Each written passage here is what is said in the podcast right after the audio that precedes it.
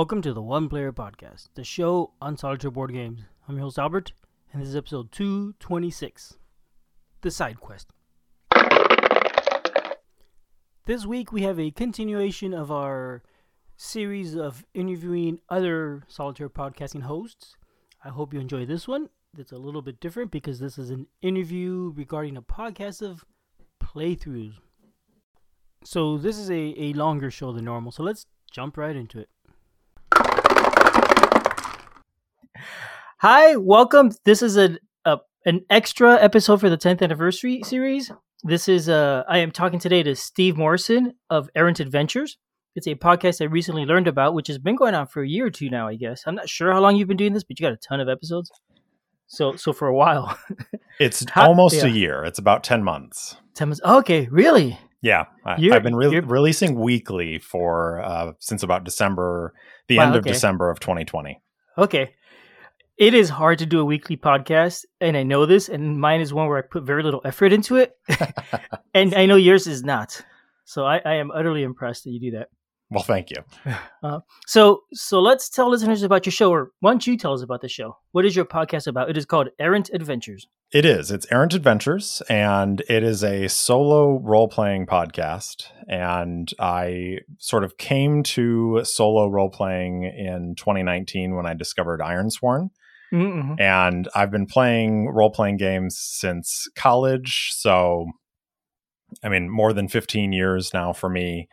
And uh, I never con- conceived the idea of playing uh, an RPG solo until I came across Ironsworn, and I was blown away with that concept.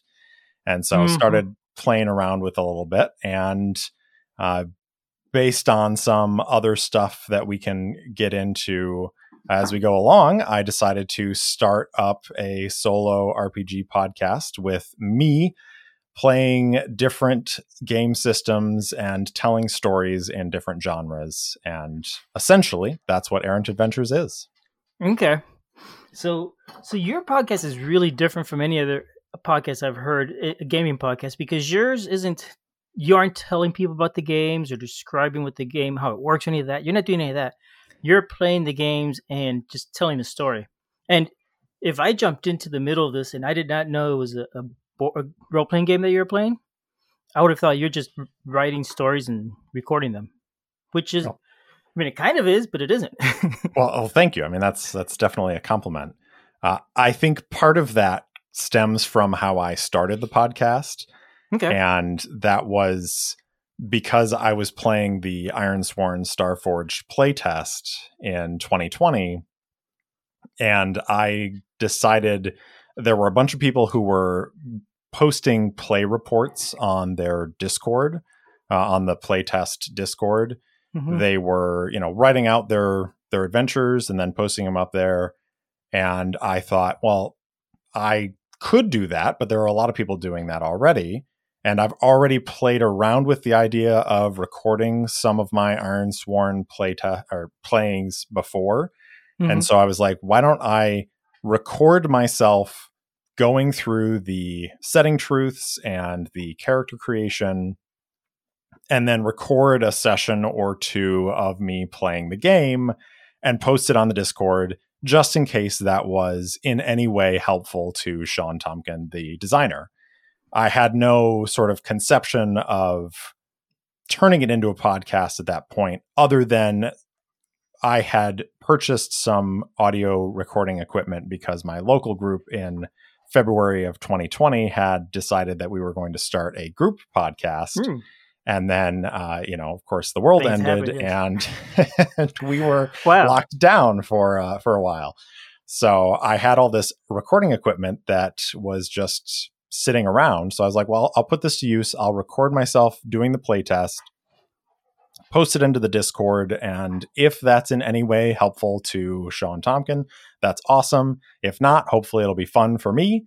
And I did that, and then uh, I received some very generous and kind feedback, both from Shawn and as well as other people on the Discord, saying essentially, "Hey, you should put this into a podcast feed."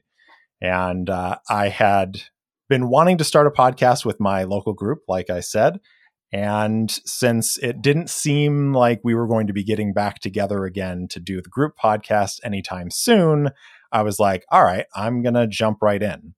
And I think wow. because of that, I I wasn't recording those first few episodes with the mm-hmm. idea of I'm going to talk about the mechanics a whole lot because well I'm giving this to people who are familiar with the game because we're all playtesting it together. And so I, I kind mm-hmm. of feel like that is almost one of the things that I regret about season one is that I didn't actually talk about the main sort of dice mechanic of the game at all. yeah. throughout that first season because you I'm just, just like jumped right in. Yeah, I just jumped right in. And then I think I reached a point where I was like, well, it's it's too late now. I'm too many episodes in. And if people haven't stopped listening at this point because they don't know what the game mechanics are, then there's probably no point to me rectifying that situation right now. Mm-hmm. Yeah, you know, as a listener, I find it interesting because, and I've thought about that a lot. How you really haven't described the mechanics much. Sometimes you say what you're going to do and maybe the consequences of it. So you give a little tiny bit of hints, but it's mm-hmm. you know not at all what the game is like. And so, as a person that has played Ironsworn or that even has read the rules, I think it's useful because I know a lot of people start the game and they have no idea what to do, especially if they've never played a, role playing game before, much less a solo one. It, it, it is really confusing where to start. And what you're doing is you're playing the game and just making up stuff as you go along and just saying, okay, well, I think this is going to happen. So let's roll and see if it happens or not. And I think that is a good example of how to do it. So I think well, it serves a great purpose there. Yeah, I appreciate that. But even if you don't know the mechanics, that's still interesting as a story. I find it. Um, they're just fun stories and seeing what happens. It's just it's neat to see it evolve. the The second game, the second season now that you're doing, because it's mm-hmm. actually the third game you've done, I guess. Yes, because I, mini I, one. I did do a little like three episode D and D arc, mm-hmm. uh, which is was was interesting for me because I enjoy playing D and D, but I don't particularly enjoy running D and D, and so I was struggling a little bit throughout that and it was my first instance of using the Mythic GM emulator as ah, well. Okay. So I was kind of trying to figure that out while also trying to run D&D for myself and oftentimes when I do run D&D for my friends I'm a little bit more loose with my sort of encounter design because I I'm more of a narrative storytelling gamer anyways. And so I'm like, well, I'm just going to make up numbers and hopefully it's somewhere in the mm-hmm. ballpark of where they need to be. Where for that, I was trying to use the encounter builder on D&D Beyond to create basically correct or um, well balanced mm. encounters for my solo character and you know okay vaguely and i think i think i under i, I think i under uh, cooked that a little bit but yeah so the second season is is my third game system uh, but this is my second sort of like long running arc and for since i had started off with starforged okay. and sci-fi i wanted to switch it up and do fantasy and one of the things i enjoyed about starforged is that there is built in setting to the game. Well, you go through the the truths, mm-hmm. and there's all this stuff that's sort of built in, but there's enough openness there that you can make it your own. And I really enjoyed the the world that I created. But with the second season, I wanted to delve into a setting that was wholly mine. And okay. so I, I took basically the bones of a setting that I had built for a novel that I wrote about nine years ago. And hmm. that formed the foundation. And I suppose that's the other part of it is I come to this from a like fiction writing background. And I think that is why oftentimes my stories sound like I'm trying to like write a novel because it's a yes. very similar process for me. Yeah, my, my experience with solo role playing the way I have done it has felt like writing stories. Though I say, listening to your stories is intimidating, honestly, because eh, when I when I look at my the dialogues my characters have, it's just so terrible. I've I've never been good with dialogue, and, and it I don't know how you your recording process is, but it seems like you're just making all these great conversations just off the top of your head as you go along. And I don't know how much of that is actually instant and how much of it is pre-planned. But it, it sounds like you're like you got experience. Like you're probably pulling stuff out of a hat. Like, oh, I this is a kind of dialogue I want to have, so I'm going to put this together and just just wing it. But it just it it sounds like you know what you're doing and you got the experience of that. well, thank you. I, I I would say as far as my recording process goes, I I don't really pre-plan much. Uh, hmm. I write the the little like narrative intro uh, that starts the episode right before the theme song and the sort of actual like me talking to the audience intro of the show that i write down uh, before i start the episode and that's that's for me it's a jumping off point mm-hmm. mm-hmm. to start my recording and then from there i just go into recording i have a, a general idea of what the start of the episode is and then i just record for an hour and a half or sometimes two hours with a lot of like stopping and you know Thinking. processing some of the oracle results. Sometimes there are instances where i start a line of dialogue and then i go well that's stupid. I don't i don't like where that's going. And okay. i stop and i go back and i delete a chunk and then i start fresh. But a lot of it is extemporaneous because that's that's how i write fiction. And and i i've I, I don't think I'm the the greatest writer that's ever lived, uh, but I think that dialogue is something that I am decent at, and so that's something that I, I lean into a little bit. Description is something that I'm very weak on, and so there are times where I have to pause and think about like, okay, how am I going to set this scene? Because description doesn't come naturally to me, whereas dialogue is a little bit easier for me to generate on the fly. Okay. So do you, I guess you have the scene in your mind and you've pictured what it looks like. You just find it hard to put it to words sometimes. Sometimes, yeah. Okay. It's and uh, like unlike a lot of people, I don't necessarily picture things as hmm. images mm. in my mind. Mm-hmm.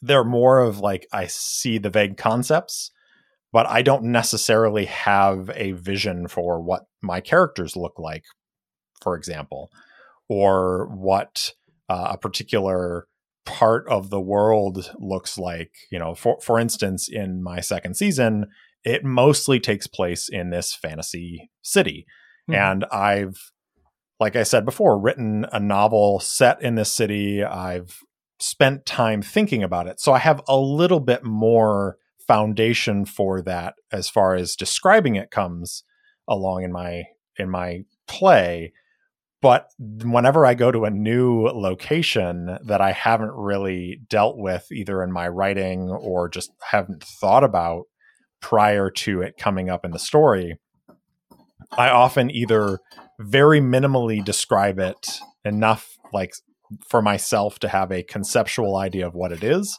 Or mm. I have to stop the recording and say, okay, what does this place look like, and how is it going to play into this scene? I got you. Yeah. So, so yeah, you're you're playing and you're talking, and then some sometimes you can just pause and maybe write some things down. Do you do you write things down? Like, do you have notes of what's happened in the past already? I I actually don't. Wow. Yeah, okay. I, I don't write many notes down.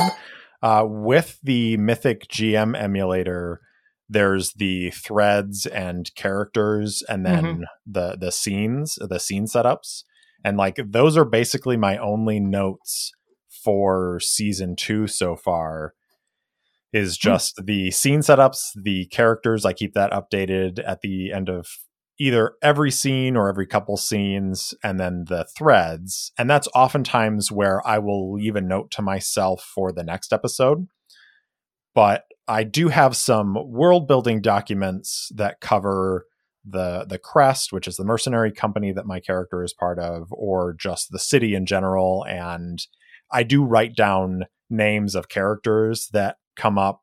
Uh, so mm-hmm. I guess I mm-hmm. do have some notes. Some notes, okay, yeah, um, yeah, but I don't I don't write down really much more than that.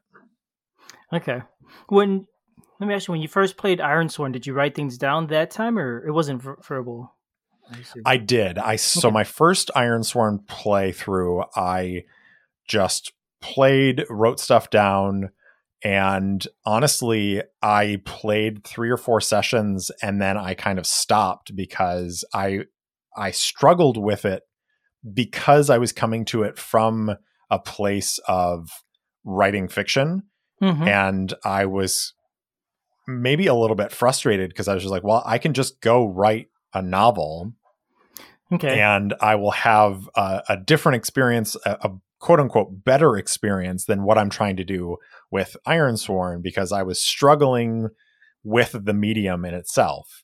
And Hmm. so I had a cheap microphone and I was like, well, maybe if I record myself talking as if I'm GMing this game for myself, then it will be a different experience. And I, I Okay. did that for a few sessions, and I, I still have those on my hard drive, and they will probably never uh, see the light of day because the audio quality is horrific. oh, fair enough. But I, I keep them as a as a memento. And then I did a five or six session recording of basically Ironsworn hacked for a sci-fi setting that I am writing stories in. okay. And this was pre Starforged. Okay. So I, you know, had hacked some things and I've got that recorded as well. And then I, I sort of fell off of it a little bit and then had that break where then I got into the Starforged playtest and had that idea of like, okay, well, I've done some recordings of myself playing before. And I also listen to a lot of actual play podcasts.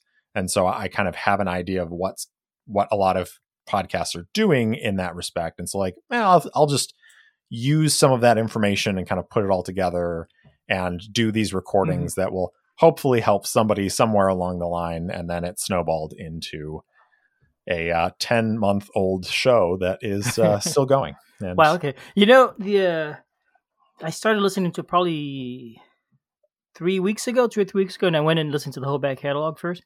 Did, did the whole thing in order, and I've been playing Iron Ironsworn, and I think listening to yours kind of I don't know if inspired is the right word, but it kind of changed the way I played a little bit.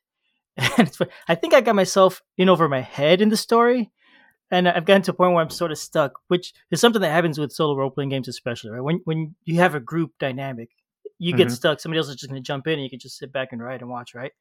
But- absolutely. now I've got myself stuck, and I'm like, how am I going to get out of this story? It's it's, got plowed through it and progress, you know. But Yeah. and, and I, I think that's where the the fiction writing for me is helpful because in in sort of the you know writing community parlance i'm more of a gardener than an architect uh, i think that's a george r. R. martin oh, okay. uh, quote. Um, and basically, the idea of architects are the ones who outline heavily, and gardeners are the ones who start with an idea and write until they reach the end of the story, and usually, you know, then have to go back and do a lot of sort of corrective work in throughout the process. And I I find myself to be more of a gardener when I write fiction. So I start out with a vague endpoint, which I have in 20, hmm 20 plus years of writing. I don't think I've ever actually reached the endpoint that I started off with. Um, but I start with that and I start with a, a beginning scene that I want to get into. And I just start writing until I reach a conclusion to the story that satisfies me. And so I feel like with the solo role playing, I approach it very similarly. And, and that's why I think I've taken to podcasting so much, is because it's basically the marriage of my two favorite hobbies writing and playing role playing games. And Hmm, yeah. I, I get to tell stories that I'm passionate about. And also, I get to roll dice and have random things come up that I don't expect.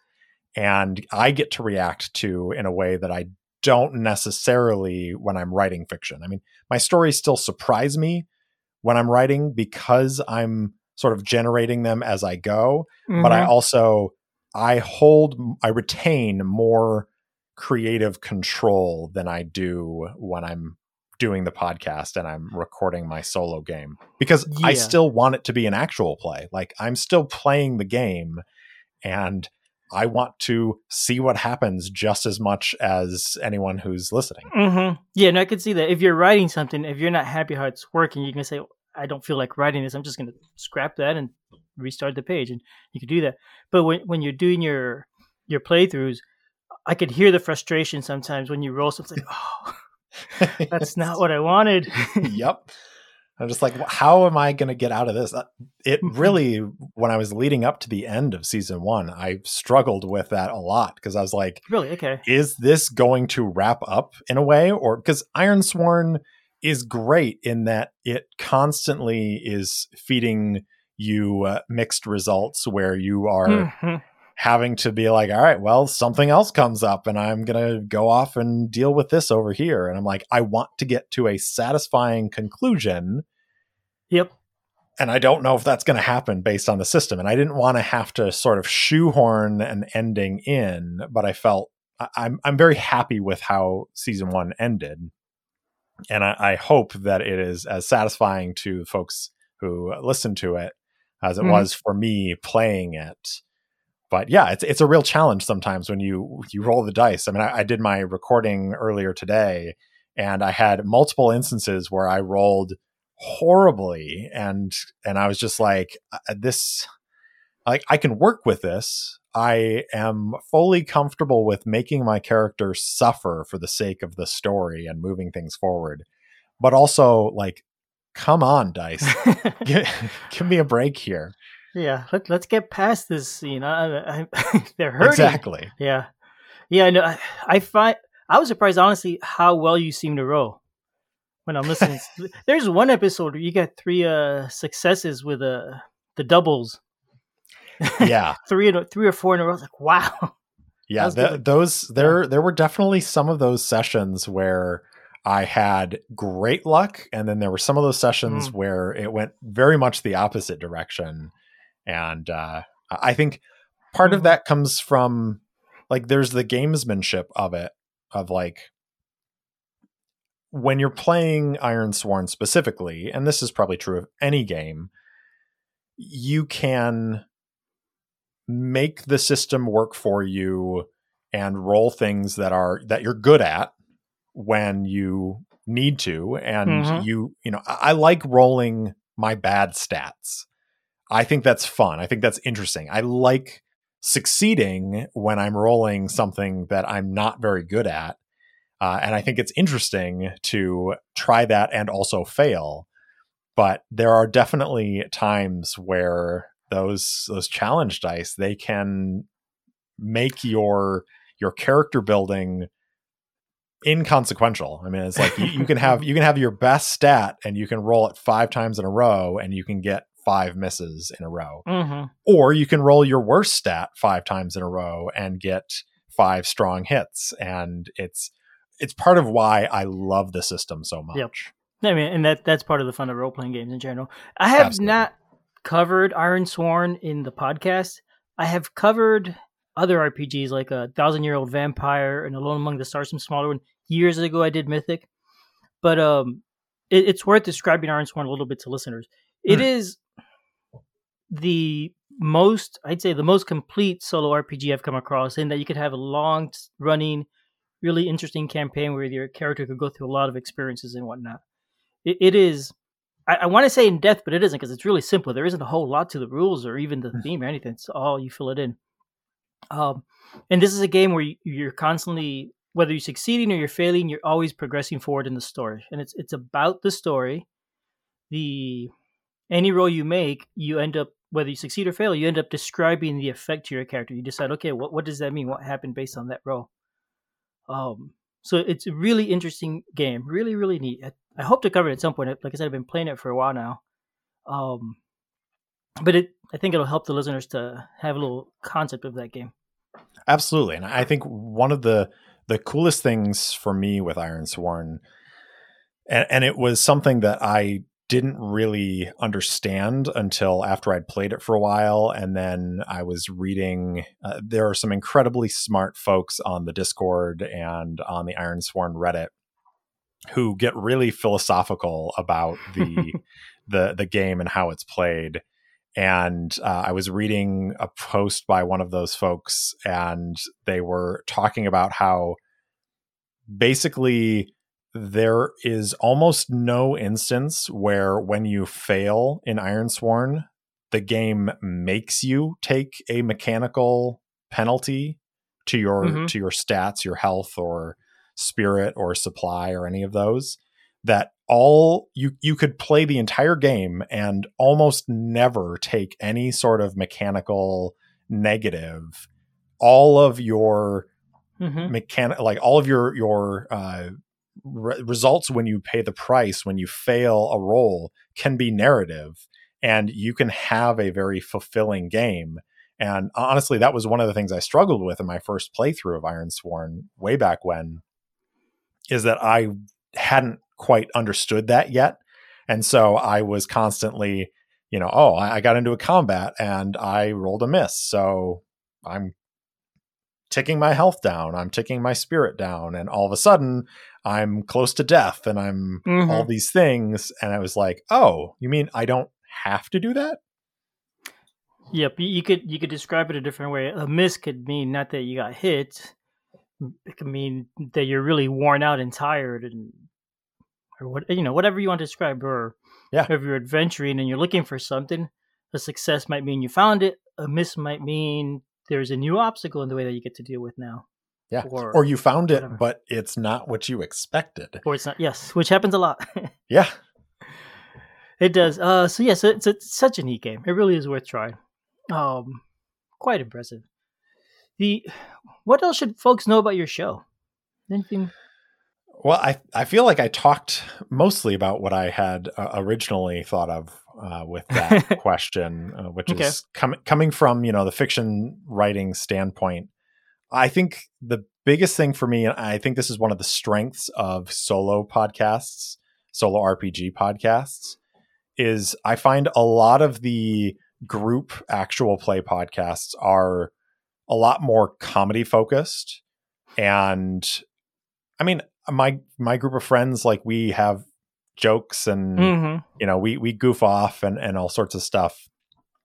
But when I'm doing a solo game, it's much more dramatic and the tone of the of the show of the adventure can be much less comedic and much more dramatic focused. And and I like that. I, you know it's not necessarily for everyone. I mean I love comedy D&D podcasts or, mm-hmm. or or whatever it may be but there are definitely times I think where a story that is more dramatic and leans less on the sort of quick witted sort of bits that players are doing for laughs can can really drive to the heart of social issues and you know my my first season I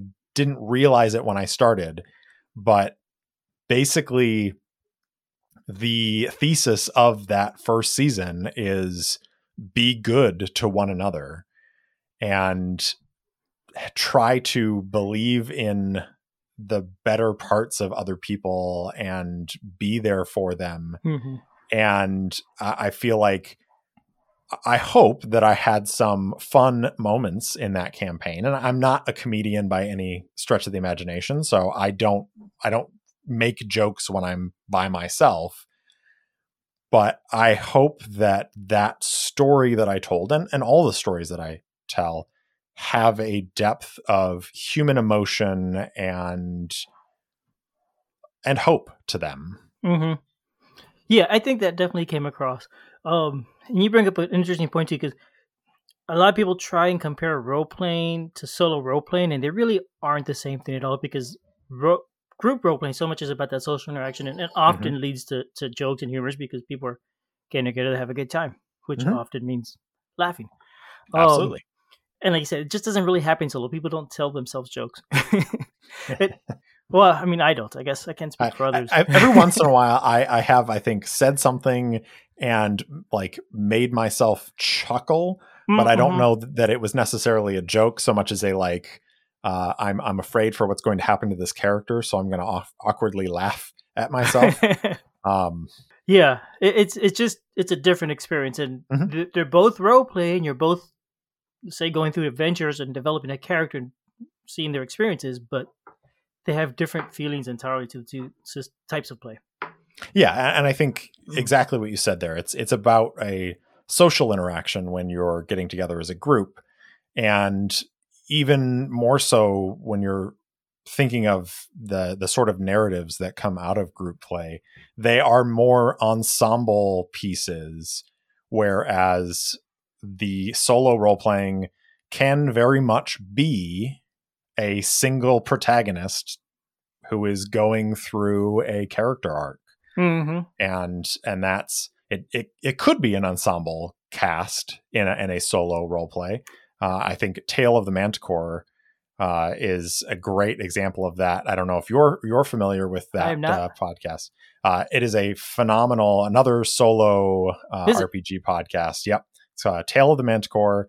Um, it's basic d&d uh, it's kind of a mix between sort of dark fantasy novel storytelling. There's a little bit more scripting than my show, um, but also there's very much uh, it's it's very much an actual play as well, and it's very well done. It's very dark, and uh, there is an ens- ensemble cast of characters in that show because it is very much a show where anything can happen. Uh, the the dice decide the fate of all the characters but you can also tell a story more easily in a solo role playing situation that is singular protagonist driven whereas if you try to do that in group play suddenly you know you get some social dynamics that can get tricky and uh, can lead to issues within the group Yeah, So and there are I- I like to- games where everybody plays a single character together in that experience. But yeah, like you said, the group dynamics it, it could get tricky. You, you mentioned dice, and there's a question I want to ask you: How do you roll your dice? Because I I'd swear it's a sound effect that you you're making up because it just they sound so loud and clear. what kind of dice are you using? I I use real dice. I've got a dice tray, and uh, I roll the dice. It's kind of funny. Uh, I'll try to simulate for uh, for the listening audience, but Okay. I, I basically bring the dice up close to the mic, Ah, do do a quick, and then I have my dice tray basically right in front of me, underneath the mic, and in the first season I was using a condenser microphone, so it picked up more of the like ambient sound. Mhm. And the microphone I'm using right now is a dynamic mic. So I find if I, I've got the dice tray right underneath the microphone, I can do my little and then drop it down onto the uh, onto the dice tray, and it makes a nice, satisfying Gotcha. like chunk. But it I- is all real dice. I've rolled I, all of those. I have rolled myself. There are I no just watched him do it. Yep. That's funny. I had wondered about those dice every time I heard them. They're so loud. How does he got Yeah. such loud dice? Yeah. No, and I should. I, sh- I should say that uh, the dice that I'm using for season two this this won't necessarily be uh, as effective for the listening audience, but Oh. they are these beautiful Ah, dice uh, by a dice creator uh, called Arcane Flora. Mhm. Uh, it's Sturbuck, S T R R R. There may be two or three R's and then Buck on uh, Twitter.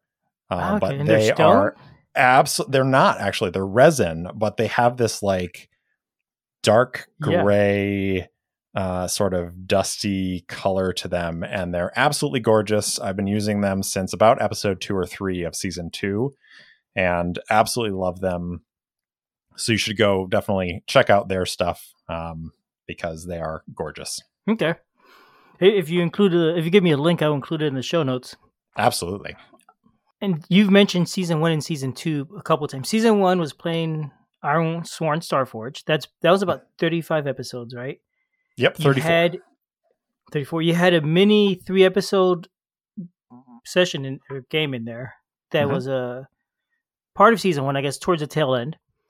It, it was yeah it was it was right in the like i think somewhere in the, The 20s, i think I think so. Yeah. yeah and that was that was something that i so i i'm a, a fan of uh the d&d youtuber matt colville um, who needs probably no plugging from me uh, but uh, i enjoy his stuff and his company at that time uh, this was a couple months ago released a character class the Illrigger which is basically like a knight of hell. And i was like oh this is really cool. Like i'm gonna i'm gonna i'm gonna make a character and do this sort of three episode arc and that was sort of my inspiration for that was just taking this character. And i felt like the character class was strong enough that with you know a little bit of finagling on my part from a sort of game master perspective mm-hmm. i could tell a solo story with a fifth level Illrigger and not just instantly die and uh, I think it worked fairly well. I, Yeah. I think I undersold the last couple of encounters because I, when I was building the encounters, I made a couple of errors on my like party build, quote unquote. And so I think the challenge rating that I thought the encounter was was actually lower than what it should have been to actually challenge the characters because I, I got to the end of the fight and I was like, wow, that went really well. And I, uh, that was like pretty easy. Whoops. Um, but you know, that's that's how it goes sometimes. yeah. So yeah, I, I basically that character class came out. I was excited about it, and I was like, I'm gonna do a little three episode arc and release that. I think I'd actually recorded it earlier than that, and I I wanted to have it basically done before I released the episodes. So that I don't have to worry about it because I didn't release them as part of the weekly release. They were extra. Uh, I released them, I think, on Thursdays uh, for three consecutive weeks, in addition to my sort of weekly release of the the regular episodes. You know, I, I don't play role playing games much anymore, mainly because of time. But it, Mhm. it is neat. I never thought about it. But with a solo, as, as a solo role player, if something comes out and you want to just try it, you could just, like you said, try a couple sessions and see how that thing works instead of just reading about it and saying, "Oh, that'd be neat to play someday," and then packing it away. Yeah, and, and that is that that is the hardest thing as as any gamer. I mean, a role playing game and board gaming Mm-hmm. is like you you get a new game and then you're like, well, this may get to my table next year or five years or never. Yeah. Yep. Yeah, yeah. So that that is nice that you could do that. Um, so the second season is just started relatively recent. You're on episode, I think seven was the last one. Yes. Came out the other day, and it is about a game called The Sword, the Crown, and the Unspeakable Power. That is correct. Which a never heard of. powered- Uh, it was. It's definitely.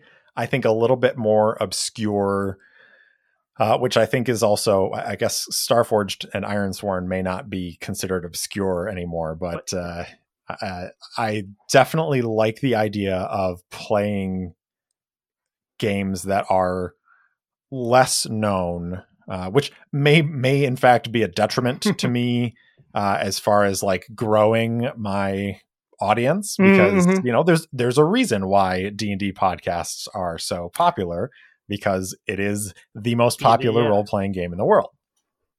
But I had wanted to do fantasy in season 2.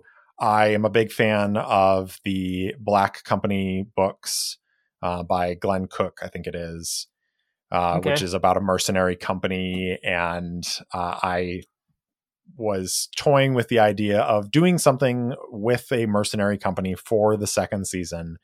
And I had actually originally thought about using Burning Wheel as my game system of choice because Burning Wheel is kind of a, a white whale for me uh, Okay. in gaming. I've tried to introduce it to a couple of groups and just it has never stuck. Uh, the the groups that I was playing with didn't want to invest understandably so, the Mhm. time and energy to learning the game and uh, playing what is a very mechanically crunchy system. Mm, okay. But I had I had sort of had that idea of like I want to do this. I was excited about it, and there was some stuff that happened with the creator a few months ago, like around the time uh, that I was starting to plan for season two, and I was like, you know, I'm I'm a, a new RPG podcaster, and it probably isn't going to matter, but I also don't necessarily need to jump into a vat of boiling oil. Okay. Uh, and I was, I think, more importantly, worried about it being too mechanically crunchy for me to play in the way that I do, where I basically just sit down and record. And I do a lot of editing, but it's more of like fine tuning as opposed to like cutting up pieces of the episode and then stitching them back together. And I was afraid that with a game system that I've read a lot, but not really had a lot of experience playing, I was going to end up taking up a lot of time managing the mechanics of the system and being less focused on the uh, on the actual story. And so I did Hmm. some research into dark fantasy systems and came across the sword, the crown, and the unspeakable power, which is a powered by the apocalypse hack. And I was actually kind of excited about that because I've played a lot of PBTA adjacent games. Like I've played Blades in the Dark. Obviously, Ironsworn takes some Mhm. things from Powered by the Apocalypse games, but I've never actually run or played a Powered by the Apocalypse like direct hack. And uh, and so I was like, well, this is kind of cool, and bought the system, read the system, and I was like, this is relatively simple, and it has some of the same feel that Iron mm-hmm. Sworn did of like the moves and you know very simple stats and a lot of modularity that I could then play with to ratchet up or ratchet down the tension of my story. And so for the the last few, you know, for the for seven episodes that have been released so far, it's been me learning the game as I go and also I think discovering what I didn't know coming out of season 1, which is I was just using one system. I mean, I only had Ironsworn Starforged. That was all I needed. Mm-hmm. And Yep. now I was using Mythic GM Emulator to do the sort of like Oracle rolls, and then also the Sword, the Crown, and the Unspeakable Power to do the actual sort of like character roles.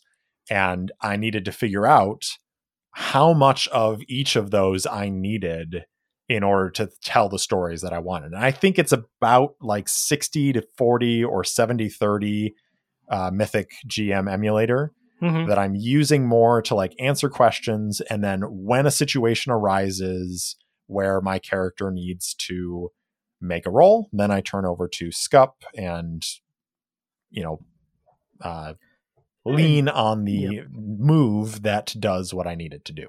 Gotcha. Okay. The the neat thing about Mythic is that it is it's not just a GM emulator, but it's also a basically a universal role playing game. You could use it as a game by itself. You don't need another system with it, and just Absolutely. invent the whole thing as you go. So so when you do play it with another game, you could choose the parts that you like of the other game and use them. And throughout, if you don't like the combat system from a game, throw it out and use the one in Mythic if you want. Yeah, absolutely. or do that for certain scenes because you don't want to roll or well roll that scene out. You'd rather role play it, and then later on when there's a combat you want to do or something, then include the original rules. So it's pretty neat. It it is neat how you could use do that with the games and just mix and match. Yeah, and and I will Mhm. say, like in my recording that I did today, I did not roll a single scene. Uh, I didn't create a scene setup for Mythic or roll on it. I I had a scene in mind based off of sort of where I ended the previous recording, and I didn't need to roll on it because it was one of those things where like I know what's going to happen. I, I need this to happen in order to set up the next part of the story.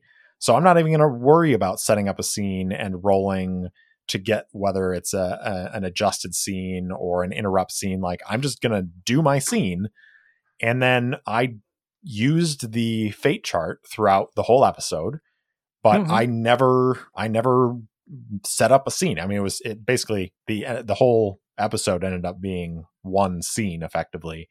And uh, and so I didn't have to set up any more scenes, but it's exactly what you're saying. Like I took the parts of Mythic that I needed for that episode, which was I didn't need the scene setup, but I did need the fate chart because I definitely had plenty of situations where I needed to know is this going to happen? Is this not going to happen?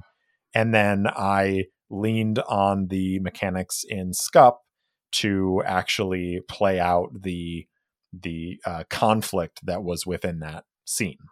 Mm-hmm. Yep. Yeah, and you could get away with that more as a solo gamer than in a group dynamic because you don't have to appease everybody, right? Exactly. said, "We got to roll. We got to play this out and roll and see what happens." Well, if you're doing it by yourself, you could choose whatever you like.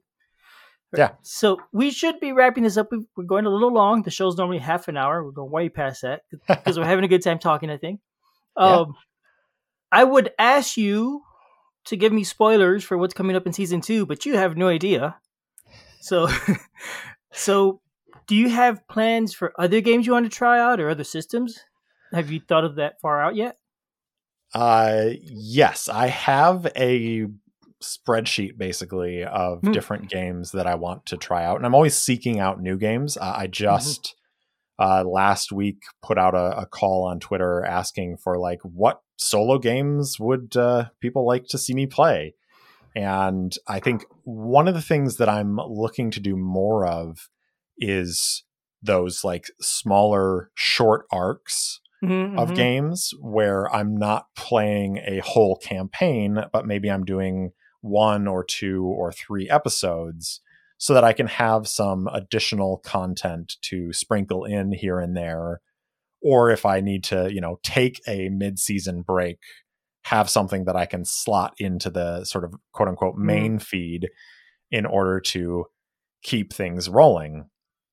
But uh, I, I I guess it's probably not a spoiler to people who follow me on uh, on social media. Um, but I will definitely be going back to Starforged in the future. Mhm. Uh, it is, I think, my favorite game, and I, I'm I may be preempting the end of the uh, of our little show here. Um, by that is probably my recommended game uh, Oh, since we've we've already talked about it a lot. Uh, Mhm. But Ironsworn and Ironsworn Starforged specifically, uh, I think Starforged is my favorite game. I think it's the top of my like top three games, and uh, I absolutely love the system, and I definitely want to return to it. And uh, when I do return to it, it's not going to be a continuation of Lucius' story from season one. It is going to be a brand new story, and I'm probably going to, much like I've done with the second season, tie it to a fictional universe that I've been writing stories in for, Hmm. you know, seven, eight years, and uh, maybe do some tweaking to it a little bit so that it fits with my sort of vision of that world, as opposed to the forge that is sort of the basic uh, setting of Starforge. So I'm very excited about that. Um, I'd love to do something with Agon by John Mhm. Harper. Uh, I'm a huge fan of all of his games, and I'm uh, I love Greek mythology, and I, I love the idea of playing something that is tied into that.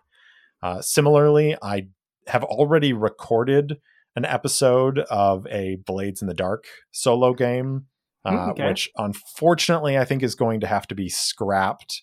Uh, that that particular recording, just because I'm not happy with how the audio Ah, quality okay. came out. But I have plans to continue to do more in the Blades universe just because that is probably number two on my list Hmm. of favorite games. And then I'm slowly, like I said, compiling a list of solo games. I'd love to do Thousand Year Vampire. Mhm. Um, I, I've been recommended The Wretched, Yep. uh, which I'm kind of delving into a little bit. Um, I've avoided and, that like- game because uh, it's really grim game setting, and just I'm scared of it. I think I, I don't want to. It's too dark. I Yeah. played a I played a game called The Plant, which Hmm. is a is a really short solo RPG where you go into this factory looking for somebody, Hmm. and it is again it's a really grim setting. I've played it a couple through it a couple times, and each time it's like, oh, I just feel down for the next couple days. I want to avoid. yeah, a- and that's the thing because I was uh, somebody. Uh, I'll shout out another if if if I may be so bold as to shout out another podcast. Um, but the Bad Spot, uh, which is on YouTube, uh, is also an Ironsworn Starforged podcast. And uh, it is phenomenal. I, I'm so happy that Matt started up that podcast because I- it was around the time where I was ending season one, and I was like, "Oh, good! I, I will have Starforged content for me to consume as Nice, a yeah. fan going forward as I delve into other things." But he's the one that recommended the Wretched to me, and I, I like immediately went and looked it up, and I was just like, "Oh, I don't know if this is if this falls into my sort of comfort zone." But I'm also curious to try and tell a story that maybe is outside of my comfort zone and see what happens. See if I can tell a different kind of story than what I normally like to tell. I don't know how season two is going to shape up, but I know Hmm. season one was very high on that sort of like hopefulness factor Mhm. and I definitely am much more of a like high adventure. Uh, I, I want the good guys to win and the bad guys to lose, and I don't know that season two will go that way just because it is sort of a dark fantasy. Yeah, But- I, honestly, the the the story so far, I'm not really clear who are the good guys. It's fair. Yeah. That's that's real fair. Okay. Yeah, it's a the it's it's a dark setting, and everybody Mhm. seems dark, even even the hero, even Yeah. the main character. Yeah.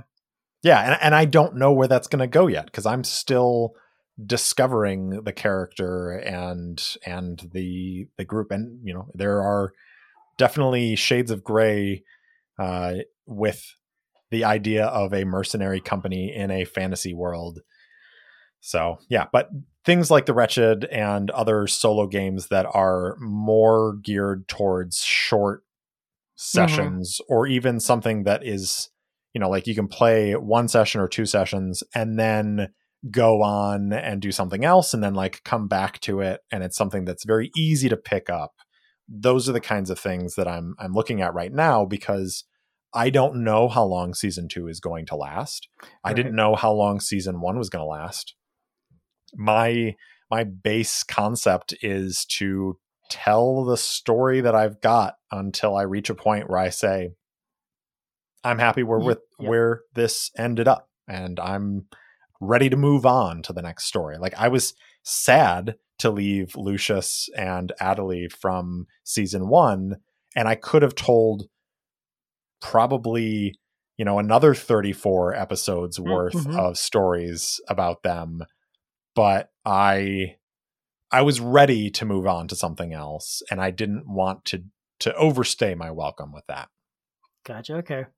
So so finally, I asked uh, one of the four questions I wrote up, and I asked each guest is to tell me about a, a game that you like or a game you don't like or anything. Just tell us about a game, and it doesn't even have to be solo. You already hinted a couple times what it's going to be, oh boy but you could change it.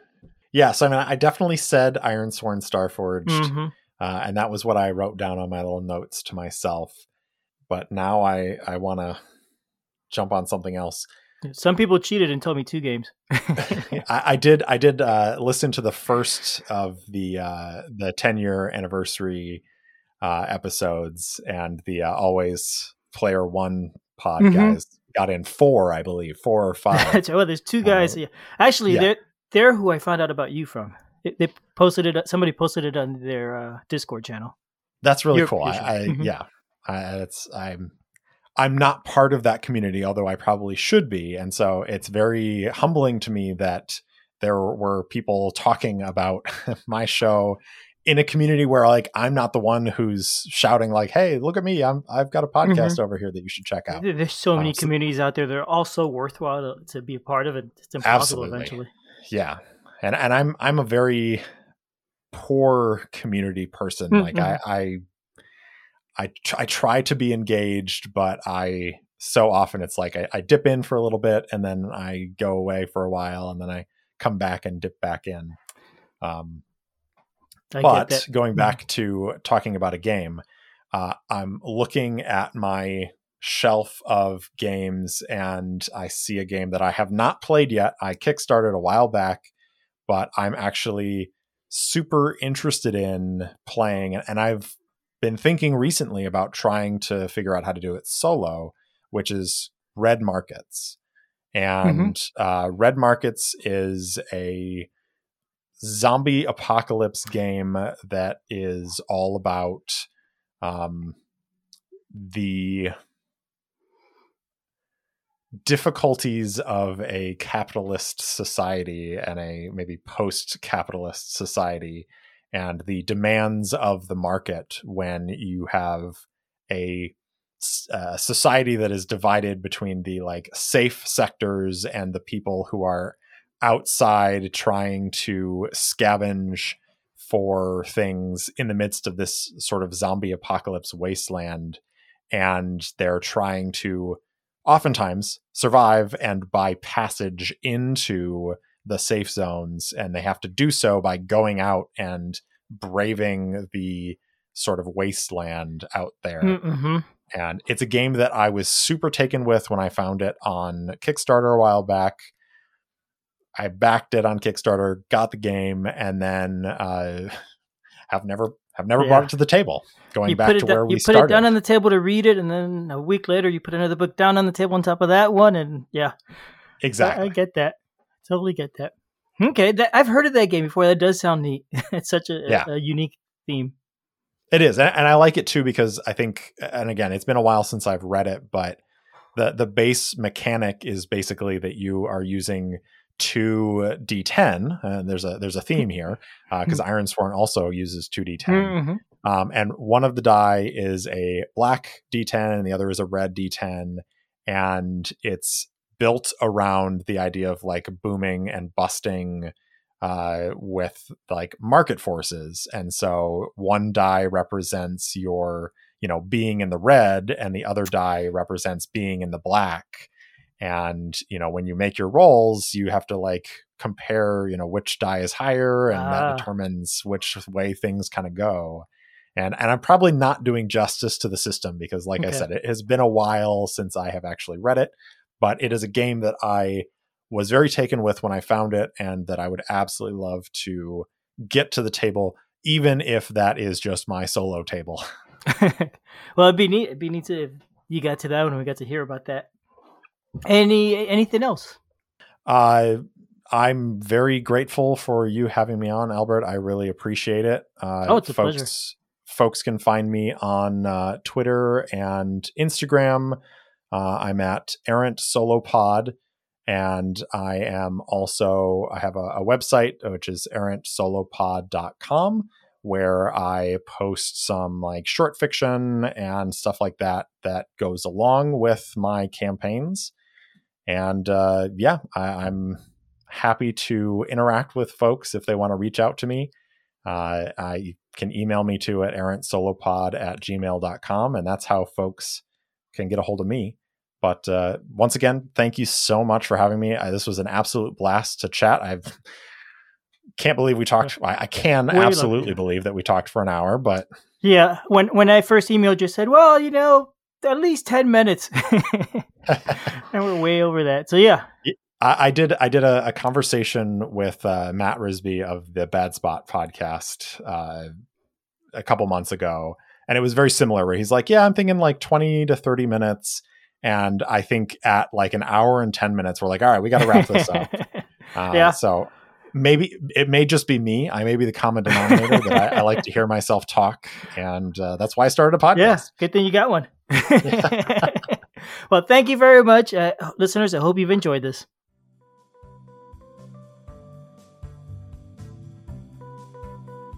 Thanks for listening. We love feedback, so we love hearing from you. You can reach me at julius at oneplayerpodcast.com or jailbird on BGG, and Albert can be reached at albert at oneplayerpodcast.com or fractaloon on BGG. Our website is oneplayerpodcast.com with the number one, and we're also on Twitter at oneplayerpodcast. The intro music is copyright Angus, can be found at jamendo.com. The transition music is copyright by Dan Elduce Pancaldi, whose page is at donpancaldi.com. The One Player Podcast is protected under a Creative Commons share alike license. Thanks for listening.